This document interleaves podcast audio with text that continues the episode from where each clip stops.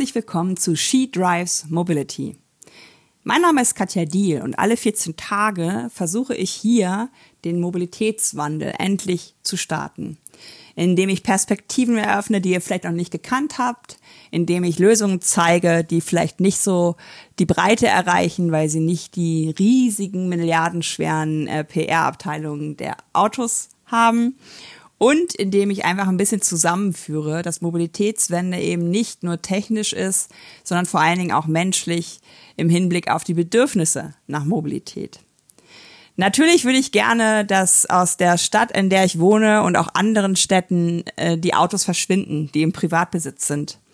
Aktuell haben wir fast 49 Millionen Autos in Deutschland und das ist eine Zahl, die mich ehrlich gesagt jedes Mal wieder erschlägt wenn wir darauf gucken, dass 13 Millionen Erwachsene keinen Führerschein haben und 13 Millionen Kinder zu jung für einen Führerschein sind. 13 Millionen Menschen leben zudem in Armut ähm, und haben vielleicht gar nicht das Geld, sich ein Auto leisten zu können. Das ist die Gruppe mit 45 Prozent, die am wenigsten Autobesitz in Deutschland hat. Und die Gelder könnten sie, die sie ins Auto stecken, sicherlich auch für andere Dinge im Haushalt gebrauchen. Es ist aber auch eine andere Seite an Automobilität, ähm, wo ich immer wieder feststellen muss, hier geht es gar nicht unbedingt nur um Mobilität, sondern auch so ein bisschen um Bequemlichkeit, um Statussymbol und anderes. Bei mir in Hamburg-Eimsbüttel, wenn es schneit oder der Herbst das Laub nach unten fallen lässt, wird immer wieder deutlich, wie viele Autos sich manchmal tagelang nicht bewegen, obwohl sie ähm, ja bis zu mehreren hundert Euro im Monat kosten, wenn wir ehrlich auf die Kosten von Autos gucken. Das tun wir nicht, weil wir nicht reflektieren, was neben dem Tanken auch noch in das Auto fließt an Euro. Da sind wir irgendwie so ein bisschen blind. Und ich denke, es ist wichtig anzuerkennen, dass manche Leute das Auto immer noch toll finden und fahren wollen. Aber vielleicht das Autofahren an sich zu verändern. Virtuo, die diese ähm, Folge auch gesponsert haben, sind ein junger Anbieter aus Frankreich kommend, die Automobilität anbieten, aber nicht im Sinne von Besitzmobilität, sondern im Sinne von On-Demand-Sharing. Was unterscheidet sie von klassischen Mietwagenanbietern? Vor allen Dingen, dass äh, sie 24/7 erreichbar sind, dass du nicht an einen Schalter gehen musst und dass das Auto, wenn du willst, sogar zu dir gebracht wird. Sie stellen ihre Autos, und das unterscheidet sie auch von so manchem Mietwagenanbieter, nicht in den öffentlichen Raum, sondern die Autos werden gelagert in Parkhäusern. Damit geben sie Fläche frei. Und damit unterliegen diese Fahrzeuge einer anderen Nutzung, als es Pkw in Privatbesitz tun.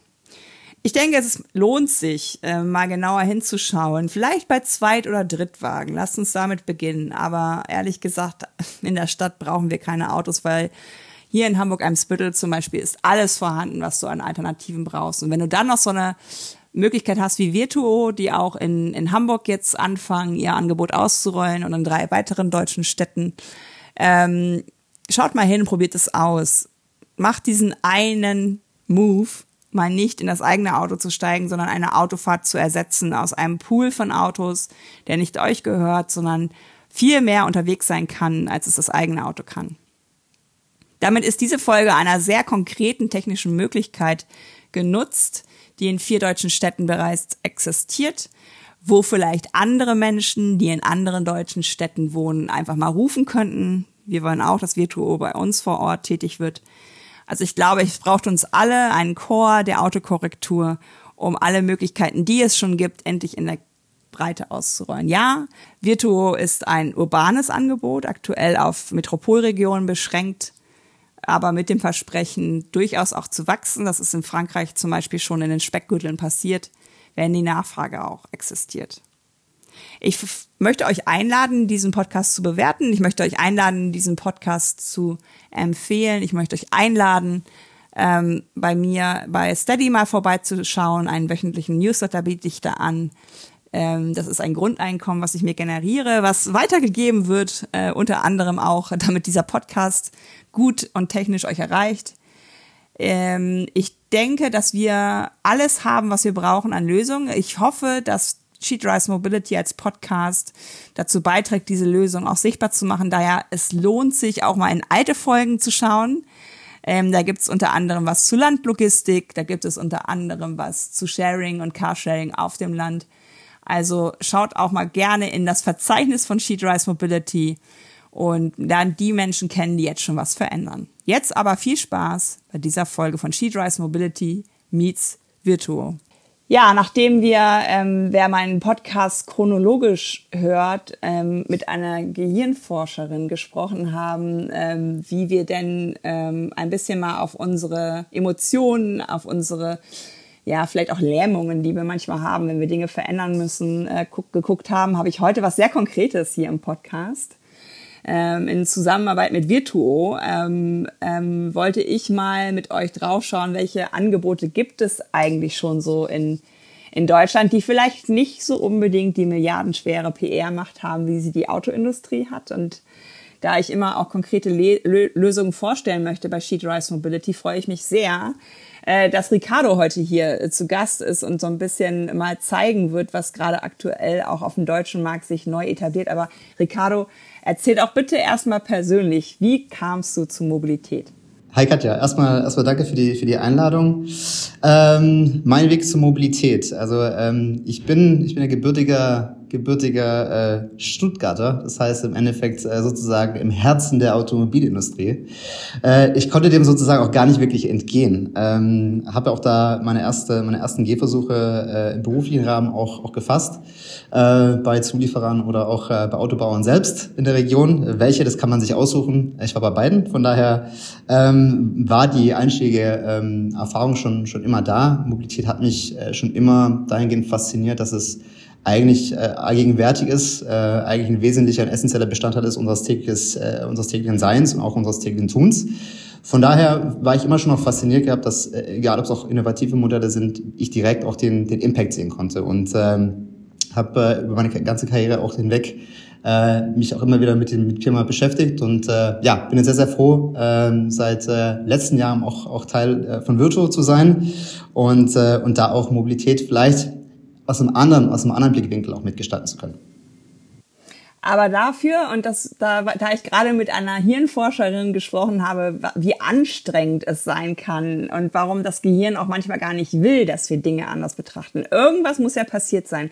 Weil ich habe letztes Jahr eine Dame kennengelernt, die bei einem der beiden in Stuttgart tätig ist und die schon auch zugab, wie geil sie, auf jetzt mal ganz deutsch gesprochen, Autos mhm. findet ähm, mhm. und wie krass auch, wenn man in diesem Konzern tätig ist. Sie hat das äh, so ein bisschen so gemacht, dass, dass das Logo eigentlich auf dem Gehirn platziert ist. Also du musstest dich doch schon wahrscheinlich irgendwie auch ein bisschen befreien von diesen, dieser Faszination, die ja auch ganz viele empfinden. Da bist du ja nicht allein gewesen. Ähm, was war für dich der Anlass, ähm, da rauszugehen und Automobilität anders zu denken? Ich denke, ähm, dass äh, einer der wesentlichen Gründe ähm, war auch, dass selbst innerhalb dieser, dieser, dieser Strukturen man sich ja trotzdem nicht entgehen konnte, dass eben auch Mobilität sich auch verändert. Das ist kein, kein, keine Veränderung, die aus der Industrie herkam, sondern direkt von den Menschen an sich ja selbst. Das heißt, die Nachfrage, nicht nur, sag ich jetzt mal, äh, meine Generation oder unsere Generation, die, sag ich jetzt mal, zwischen 25, 40, äh, hat eben auch ein anderes Mobilität, anderen Mobilitätsanspruch. Und ähm, das hat auch äh, während meiner Zeit und während meiner Station auch dort äh, immer wieder auch Anklang gefunden und war immer wieder auch auf dem Radar. Wie wollen wir in der Zukunft dieses Thema gestalten, weil wir uns auch durchaus äh, auch äh, im Klaren sind, dass wir uns in keiner, in keiner Blase befinden, sondern auch durchaus auch über den Tellerrand hinausschauen müssen und auch Fragen oder äh, diese Fragen auch eben auch beantworten können. Und ähm, das fand ich immer sehr, sehr spannend, weil es eben auch keine klare Antwort darauf gibt und man sich eben diese Antwort dann immer auch schrittweise nähern muss. Und deswegen war das für mich auch immer sehr, sehr interessant, eher diesen, diesen Blick ins, ins noch nicht erforschte auch, auch zu wagen. Und das hat mich dann auch eher auch fasziniert, so sehr ich auch das Thema Mobilität und, und, und, und auch innerhalb äh, dieser, dieser Strukturen dann auch dass die Faszination Auto immer da sein wird. Und das ist ja, ist ja auch per se auch ein, ein sehr, sehr spannendes und hochkomplexes Thema. Aber die, die Frage ist ja immer dieses, dieses Mittel zum Zweck, dieses von A nach B und wie man das eben auch entsprechend für die Zukunft so, so kundenfreundlich wie möglich auch gestalten möchte. Das war eigentlich das Thema, was mich immer eigentlich mal hergetrieben hat. Und wenn ich so jemanden schon mal im Podcast habe, ähm, der diese Nähe zur Autoindustrie zumindest mal hatte, wie schaust du drauf? Also ähm, ich habe dir gerade ähm, erzählt, ich werde einen Podcast noch machen zur mhm. automobilen Elektromobilität, ähm, weil danach ist das Thema Antriebswende für mich ehrlich gesagt, da gehen wir hinterher vielleicht auch nochmal drauf ein, aber danach ist das Thema für mich abgehakt, weil ich das Gefühl habe, dass schon diese Antriebswende nicht vorangeht und, und, und viel tiefer ist ja noch die Verkehrswende und Mobilitätswende. Also mit deinem Insight sozusagen mhm. von, von Autoindustrie, wie, wie siehst du uns da in Deutschland aufgestellt? Ich denke, man muss das, man muss das Thema aus zwei Seiten aus betrachten. Also man, man darf aber auch nicht von der Hand weisen, dass es immer noch auch in der breiten Bevölkerung ein Stück weit immer noch die Nähe zum, zum klassischen Verbrenner kennt. Äh, Deutschland ist eben das, das Autoland und da ist Fahrspaß ähm, einfach mit, mit voran und das ist eben so, dass der Benzingeruch der essentieller Teil davon ist. Äh, leider immer noch, muss ich auch dazu sagen. Ähm, auf der anderen Seite natürlich dann auch ähm, die Automobilhersteller auch natürlich ihre wirtschaftlichen Gegebenheiten haben und dementsprechend dann auch eher vielleicht ein Stück weit auch auf, auf, auf Sicht fahren müssen. Das sind äh, äh, keine agierenden Unternehmen, sondern das sind ähm, Milliardenkonzerne mit einer unfassbar gewachsenen Struktur, die ein, ein Stück weit auch ein gewisses Geschäftsmodell auch fahren und diese, dieser Wandel dann auch seine Zeit braucht. Aber dieser Wandel muss dann eben auch auf anderer Seite auch ähm, von Kunden getragen werden, weil das, äh, ich bin immer noch der Meinung, dass äh, Nachfrage das Angebot äh, formt und nicht andersrum. Und äh, ich glaube, da sind wir auch noch äh, in der breiten Gesellschaft noch ganz am Anfang, eben das auch äh, vorantreiben zu müssen. Das sehe ich tagtäglich bei unseren Kunden. Ähm, äh, und äh, und äh, das, das, äh, da sind wir noch nicht am, am Ende der Fahnenstange angelangt. Ist das Problem vielleicht, dass es keine intrinsische Motivation ist, was zu verändern, sondern dass der Klimakollaps auch ein Stück weit äh, da jetzt den Druck drauf bringt?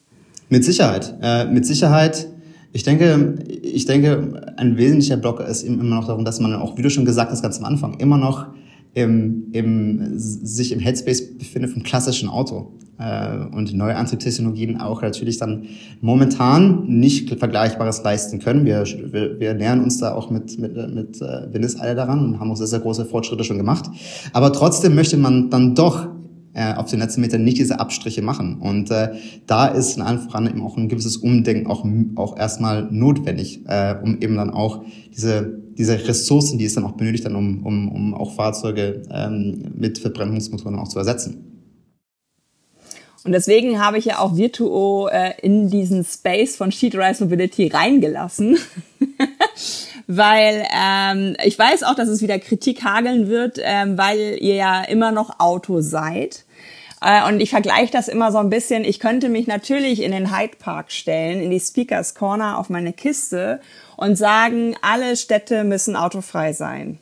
Und dann hätte ich auch irgendwie recht, aber es würde sich gar nichts verändern. Und deswegen gehe ich ja auch immer auf die Suche, ähm, wie können wir diese, dieses Ausstiegsprogramm auch gestalten, weil nochmal zurück zur Hirnforscherin. Es ist unfassbar viel drin in unserem Gehirn, was Auto denkt. Es gab Hermann Knoflacher schon in den 70ern als, als Professor in Wien aktiv, der halt vom Virusauto spricht, was in der, im Rahmen der Pandemie vielleicht auch irgendwie ein neues Framing braucht. Aber das erkenne ich auch immer wieder, wenn ich mit bekannten Mitfahrern, die ich total lieb habe, aber wenn die Auto fahren, dann als Mitfahrerin drehe ich manchmal am Rad das wären komplett andere Persönlichkeiten. Also irgendwas ist da ja tatsächlich, was erstens diese Faszination Auto ausmacht, was aber auch ausmacht, dass alle, die hier in Hamburg-Eimsbüttel, wo ich wohne, ihre Karren vor die eigene Haustür stellen und damit die Lebensqualität von allen senken, inklusive sich selbst.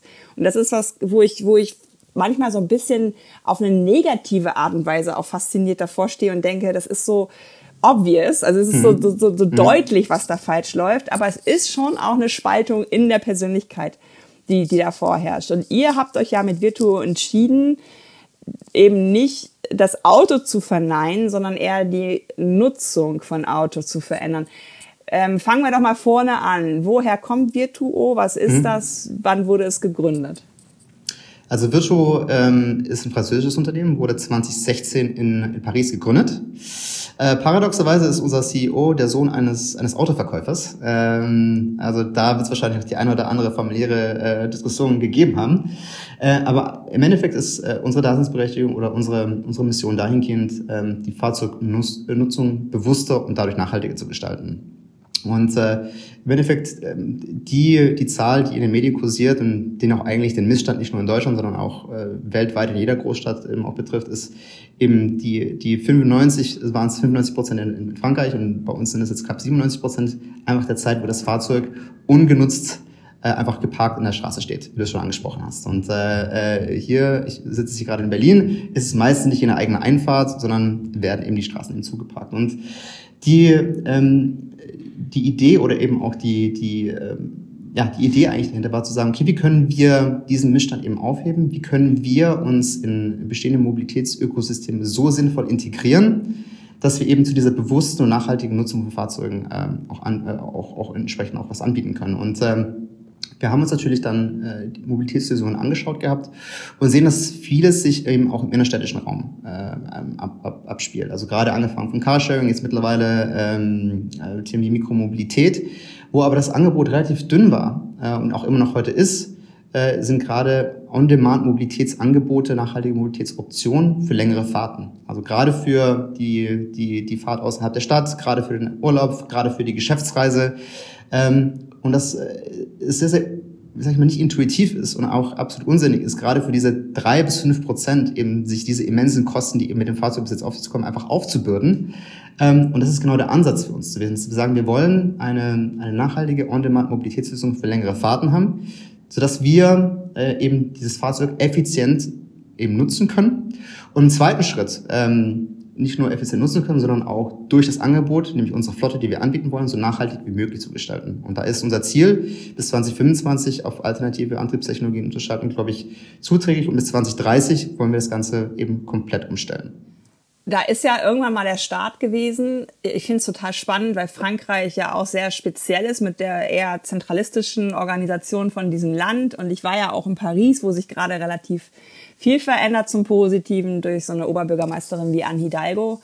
Ähm, hab aber jetzt auch nicht unbedingt, also die hatten schon eine Affinität zu kleineren Autos. Das habe ich auf jeden Fall positiv äh, bemerkt, dass ich da tatsächlich Automodelle das erste Mal auch gesehen habe.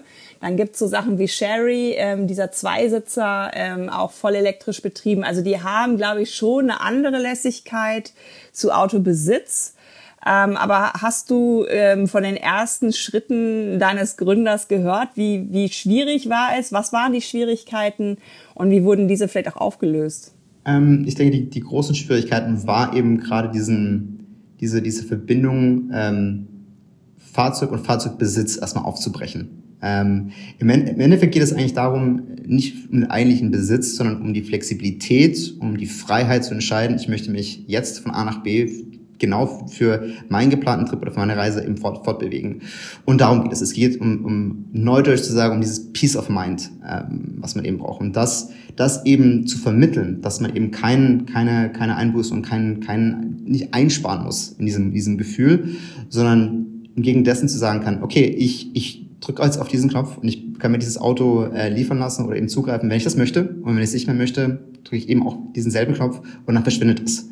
Und das eben in Gänze wirklich zu vermitteln und eben auch zu sagen, es ist ein, wir wollen dieses, diesen, dieses, dieses Fahrzeugerlebnis vom eigenen Fahrzeug, vom eigenen Besitz so, so nah wie möglich replizieren, ohne dass du es wirklich besitzen musst. Und äh, das ist so ein bisschen auch die, die, die Schwierigkeit und die Komplexität. Und das war auch genau das, was wir, wo wir jetzt fünf, sechs Jahre auch wirklich gebraucht haben, um das dann auch in die Märkte auch zu tragen. Und äh, ähm, ich denke, das haben wir auch relativ erfolgreich gemacht, auch in Paris. Und auch im Kindergarten. Ja, aber das ist halt schon immer wieder ganz putzig, weil ähm, ich habe sehr starke Kritiker ähm, und die muss ich gar nicht so unbedingt gendern, ähm, die äh, ein Elektroauto fahren, vielleicht sogar geladen an der eigenen Wallbox oder äh, über die eigene PV-Anlage und die sich dann angegriffen fühlen, dass ich noch weiter will mit der Veränderung mhm. und dass ich sage, es ist nicht genug, die Antriebe auszutauschen und die dann aber schon aussteigen, wenn ich sage, warum macht man eigentlich nicht so swappable äh, Batterien, wie das in mhm. Asien in, in, bei diesen ganzen Zweirädern total üblich ist. Du fährst halt, mhm. die Batterie in deinem Ding ist leer, du fährst an, dieses, an diesen Schrank, packst deine Batterie rein, nimmst deine Batterie raus und dann sagen die Herren, um Gottes Willen, ich mache das total perfekt mit dem Laden. Ich habe ein total gutes Batterielade-Managementsystem. Also wo du auch merkst, äh, und das ist ja bei eurem Produkt wahrscheinlich mhm. das ähnliche Problem. Es geht eben doch nicht nur um Mobilität. Mhm. Wir tun immer alle so, als wenn alle Autos brauchen, weil wir mobil sein sollen. Äh, und das geht auch ohne Auto halt nicht. Aber genau die Zahl hast du ja genannt. 96 Prozent äh, steht der durchschnittliche ähm, deutsche Pkw, wo ich immer sage, ja, wo, worüber reden wir hier jetzt eigentlich? Wir leisten, ihr geht ja auch ran an Statussymbol. Ihr geht ran ähm, an, an dieses Gefühl von, das gehört mir das ist mein Raum.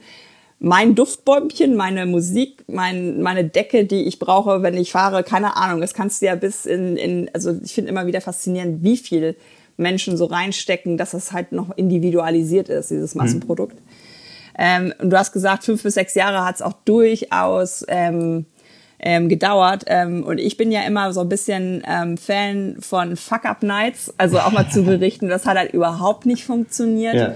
Und äh, was habt ihr vielleicht auch für, für, für harte Learnings gehabt? Also welche Dinge habt ihr vielleicht versucht, wo ihr gemerkt habt, okay, das war jetzt zu optimistisch gedacht?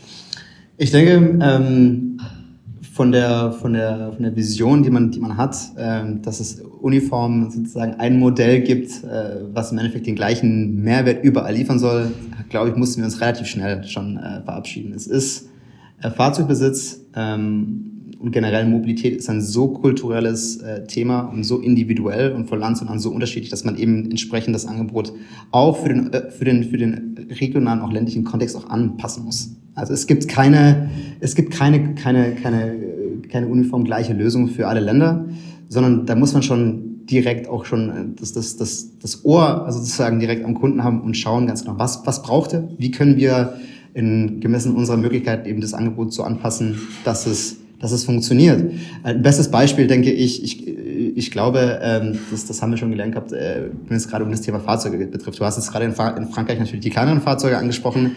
Wenn wir natürlich dann in Ländern gehen wie, wie, wie Großbritannien, ähm, dann ist das natürlich auch ein komplett, komplett anderes, äh, komplett anderes Spiel. Und Leute äh, ja, verlangen auch äh, größere Autos. Also ist, im Endeffekt ist es genau, genau der Punkt natürlich, was ist Nachfrage, wie unterscheidet sie sich und wie kann ich sie bestmöglich bedienen. Und natürlich, natürlich auch sich selbst treu zu bleiben. Natürlich haben wir auch eine gewisse Mission, eine gewisse Vision. Und das unter alles einen Hut zu bringen, denke ich, hat schon, hat schon viele Fuck-ups mit sich gebracht. Aber äh, äh, zum Glück sind wir, sind wir so agil als Technologiefirma. Also wir sind ja sozusagen auch Technologiefirma als erstes und dann Flottenbetreiber als zweites, ähm, sodass wir ein Stück weit das Fahrzeug als Mittel zum Zweck sehen und nicht als, als eigentlichen Zweck an sich ein bisschen Einblick in, in Startups ähm, habe ich ja auch. Also ich stelle mir das jetzt so vor, euer Gründer ist, ist mit der Vision gestartet, dann braucht mhm. man ja Leute, die einen Algorithmus bauen, würde ich jetzt ja. mal sagen, und er braucht die, diesen Fuhrpark. Also hat er 20 Autos gekauft und, mhm. und dann irgendwie eine App entwickelt oder wie, wie war, waren so die ersten Schritte? Genau, genau so. Also sehr, wir sind mit 20 Autos gestartet. Äh, ja flexibel auch geleast wurden, sozusagen auf eigene Tasche ähm, und äh, hat sich dann einfach ausprobiert. Und äh, das Thema ist ist, ist gewachsen, ist, ist dann gewachsen. Aus 20 Autos wurden dann äh, mehrere hundert, aus mehreren hundert wurden dann ein paar tausend und, und so sind wir heute. Und im Endeffekt ist das die gleiche, die gleiche Geschichte überall, wo wir gestartet sind. Ähm, ob das jetzt in Großbritannien war, ob das in Italien, Spanien war oder jetzt auch in Deutschland, äh, wo wir mit, mit, einer, mit, einer, mit einer mit einer gewissen Flotte, die auch eine, eine gewisse Nachfrage auch bedienen konnte, auch gestartet sind und das dann auch entsprechend immer wieder auch in der Nachfrage aus, ähm, ausgerichtet haben und niemals niemals versucht haben sozusagen das Fahrzeug an sich jetzt auf den Markt zu drücken, sondern immer geschaut haben, dass es immer wieder auch nachgefragt wird und wir dann entsprechend auch reagieren konnten. Und ihr habt jetzt natürlich die allerdicksten SUVs, die ihr da auf die Straße ballert, oder wie macht ihr das? Ähm, nein, natürlich nicht. Also wir orientieren uns dann schon, wir orientieren uns dann immer schon daran natürlich, was, was auf der einen Seite ähm, äh, der Kunde wünscht. Ähm, man muss natürlich sagen, jetzt in Deutschland, für den deutschen Kontext, ein Deutscher mag eben deutsche Autos. Das, das, das, das ist so. Ähm, das heißt, wir, wir versuchen natürlich dann auch ähm, äh, entsprechend Fahrzeuge dann auch für unterschiedliche Anwendungsfälle anzubieten. Natürlich dann auch kleine Kompaktfahrzeuge für, für, für kürzere Mieten äh, oder eben auch ein bisschen größere Fahrzeuge für, für den Urlaub, ja, wo man eben auch ein bisschen mehr Stauraum, Stauraum benötigt. Ähm, um nochmal auf das Thema zurückzukommen, für uns ist, ist das Ziel, bis 2025 da auch nochmal komplett uns auch um, umzustellen oder die Hälfte zumindest der Fahrzeuge und bis 2030 komplett, sodass wir auch schon dadurch, dass wir auch jünger am Markt sind, seit erst sieben Monaten, ähm, schon auch schneller diesen, diesen Wandel vorantreiben müssen, als, jetzt, als es jetzt in bisherigen Ländern der Fall war. Das heißt, wir treiben diesen, diesen Wandel schon direkt mit voran im, im Unternehmen und äh, haben jetzt schon äh, nach sieben Monaten oder als nach acht Monaten werden wir einen, einen, ungefähr einen Anteil von 20 Prozent unserer Flotte haben, nach wenigen Monaten und das werden wir rasant vorantreiben. Da können wir mal ein bisschen lästern über die deutsche Autoindustrie. ähm, weil, also ich bin einfach fassungslos, weil äh, den ersten Autogipfel gab es bei Angela Merkel 2011. Da wurde versprochen, eine Million Elektroautos in zehn Jahren. Das äh, war 2021.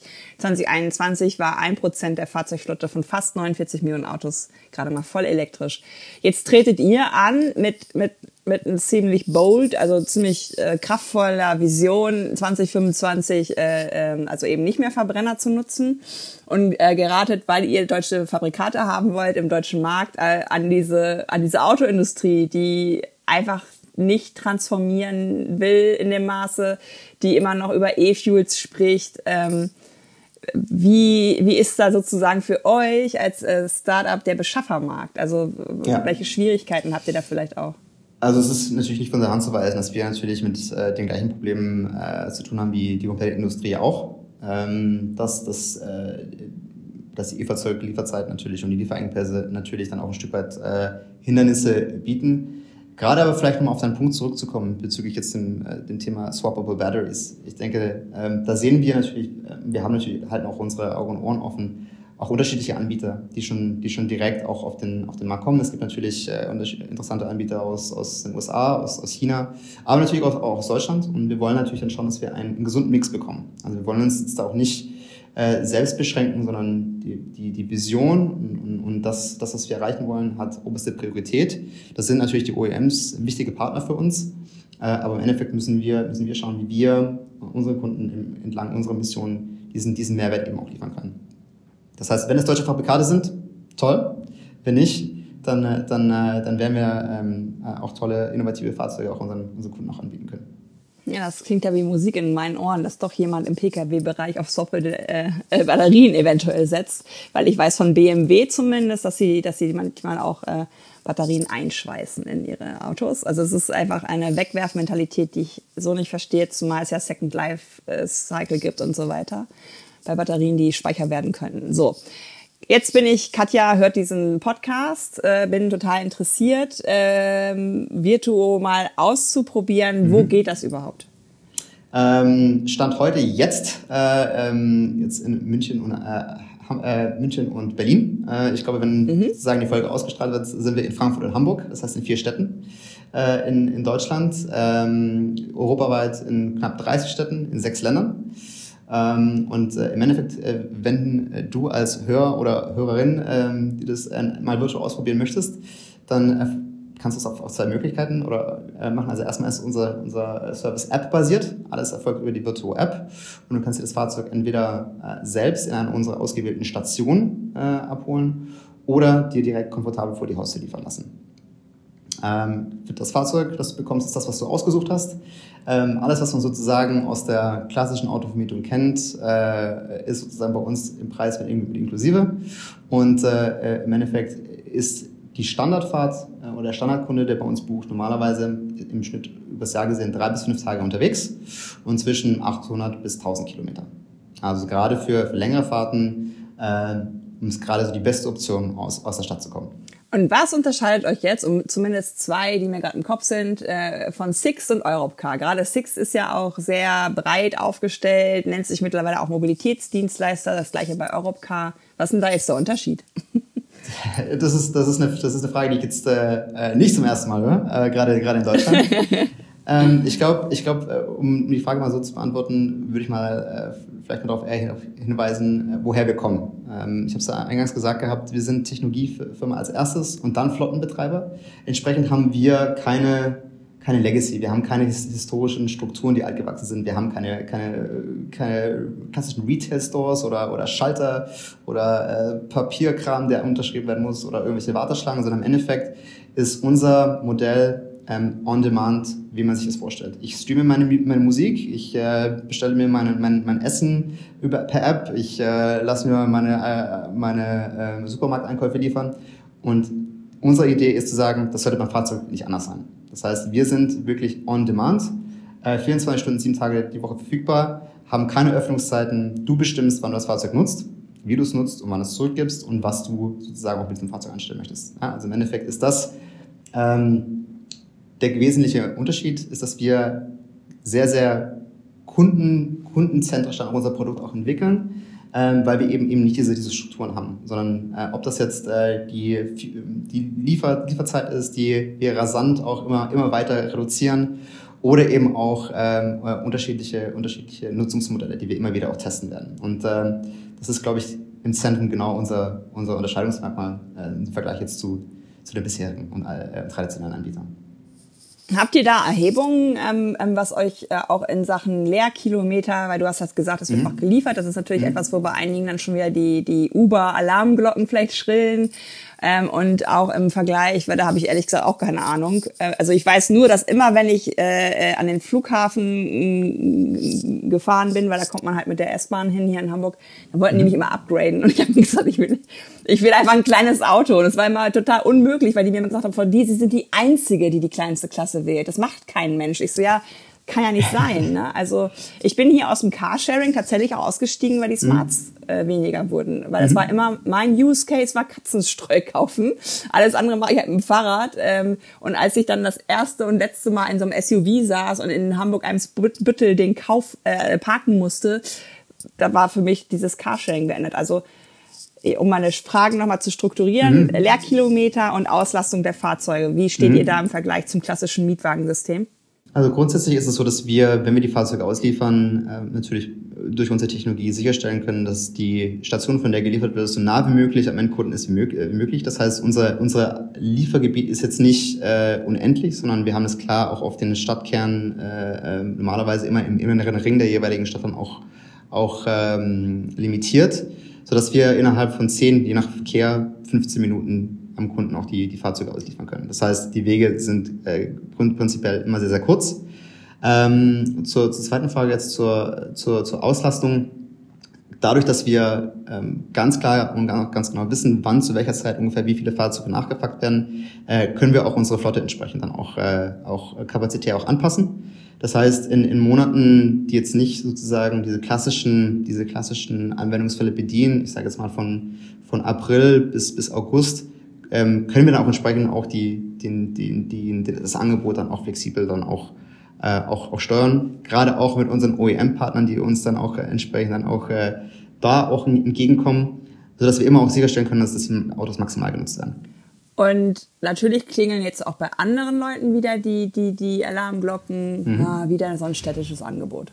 Mhm. Also ähm, viele sagen ja, eigentlich wäre es doch im, im, im im ländlichen Raum auch mal cool oder zumindest im suburbanen Raum, mhm. dass der Zweit-, Dritt-, Viertwagen vielleicht obsolet wird. Ähm, mhm. Gibt es da Pläne, das auch auszuweiten außerhalb von so klassischen Zentren oder seid ihr ganz klar ein urbanes Angebot? Also wir sind im ersten Schritt ein urbanes Angebot. Wir sehen es aber an Städten wie beispielsweise äh, ähm, ähm Paris oder auch London, dass wir immer auch weiter auch außerhalb des Stadtkerns auch wachsen äh, und auch dann sozusagen etwas ähm, ja, sag ich jetzt mal, auch Kommunen außerhalb des Stadtkerns oder auch Stadtteile auch, auch mit unserem Service bedienen können. Das, das wird auch in Deutschland auch nicht, nicht, nicht anders sein.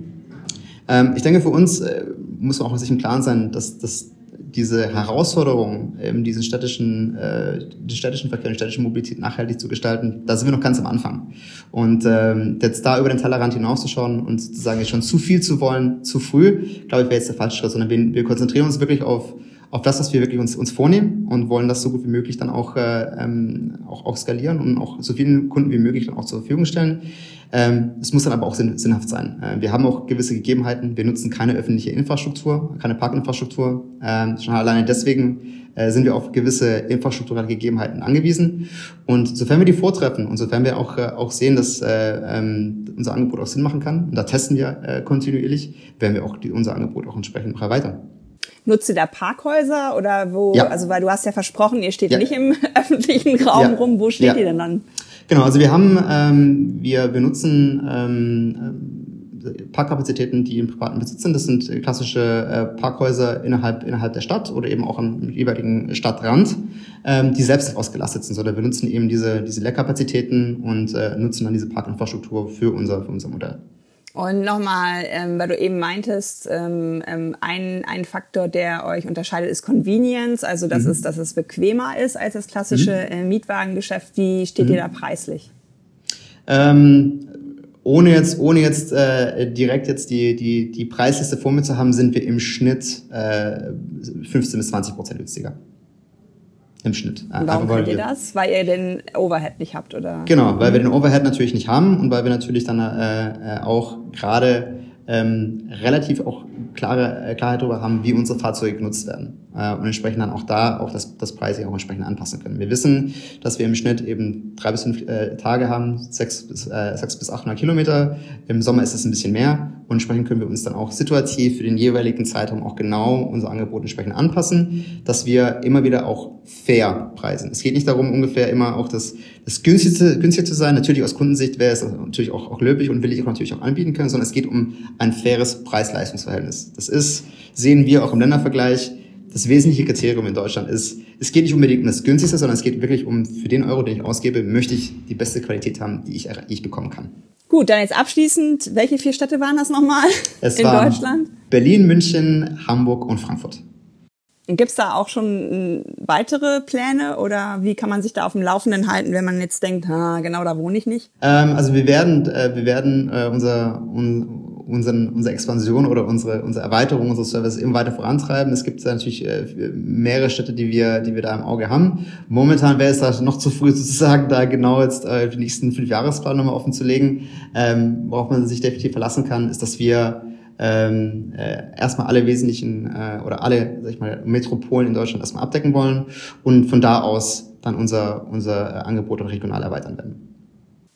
Super. Alles andere schreibe ich in die Show Notes wie immer. Ähm, ich danke dir für diesen Austausch und diesen Impuls, ähm, dass man halt auch Auto anders denken kann, auch in der Stadt. Ehrlich gesagt habe ich hier vor der Haustür so einige Kandidatinnen, denen ich vielleicht mal Werbeflyer von euch an die Scheibe packen werde, weil man merkt es immer, wenn es schneit oder das Laub fällt, ne, die werden tagelang nicht bewegt. Und das ist ja echt, wenn man dem ADAC der als Automobilclub ja nicht bekannt dafür ist, sehr autokritisch zu sein. Wenn der schon sagt, der billigste Pkw ist aktuell der elektrische Smart mit 300 Euro im Monat und alles andere liegt halt da drüber. Also da kann man, glaube ich, bei euch auch schon ein bisschen mitfahren. Also da mal ein Umdenken anzustoßen, fände ich cool. Danke dir für das Gespräch und noch viel Erfolg. Danke dir, danke dir.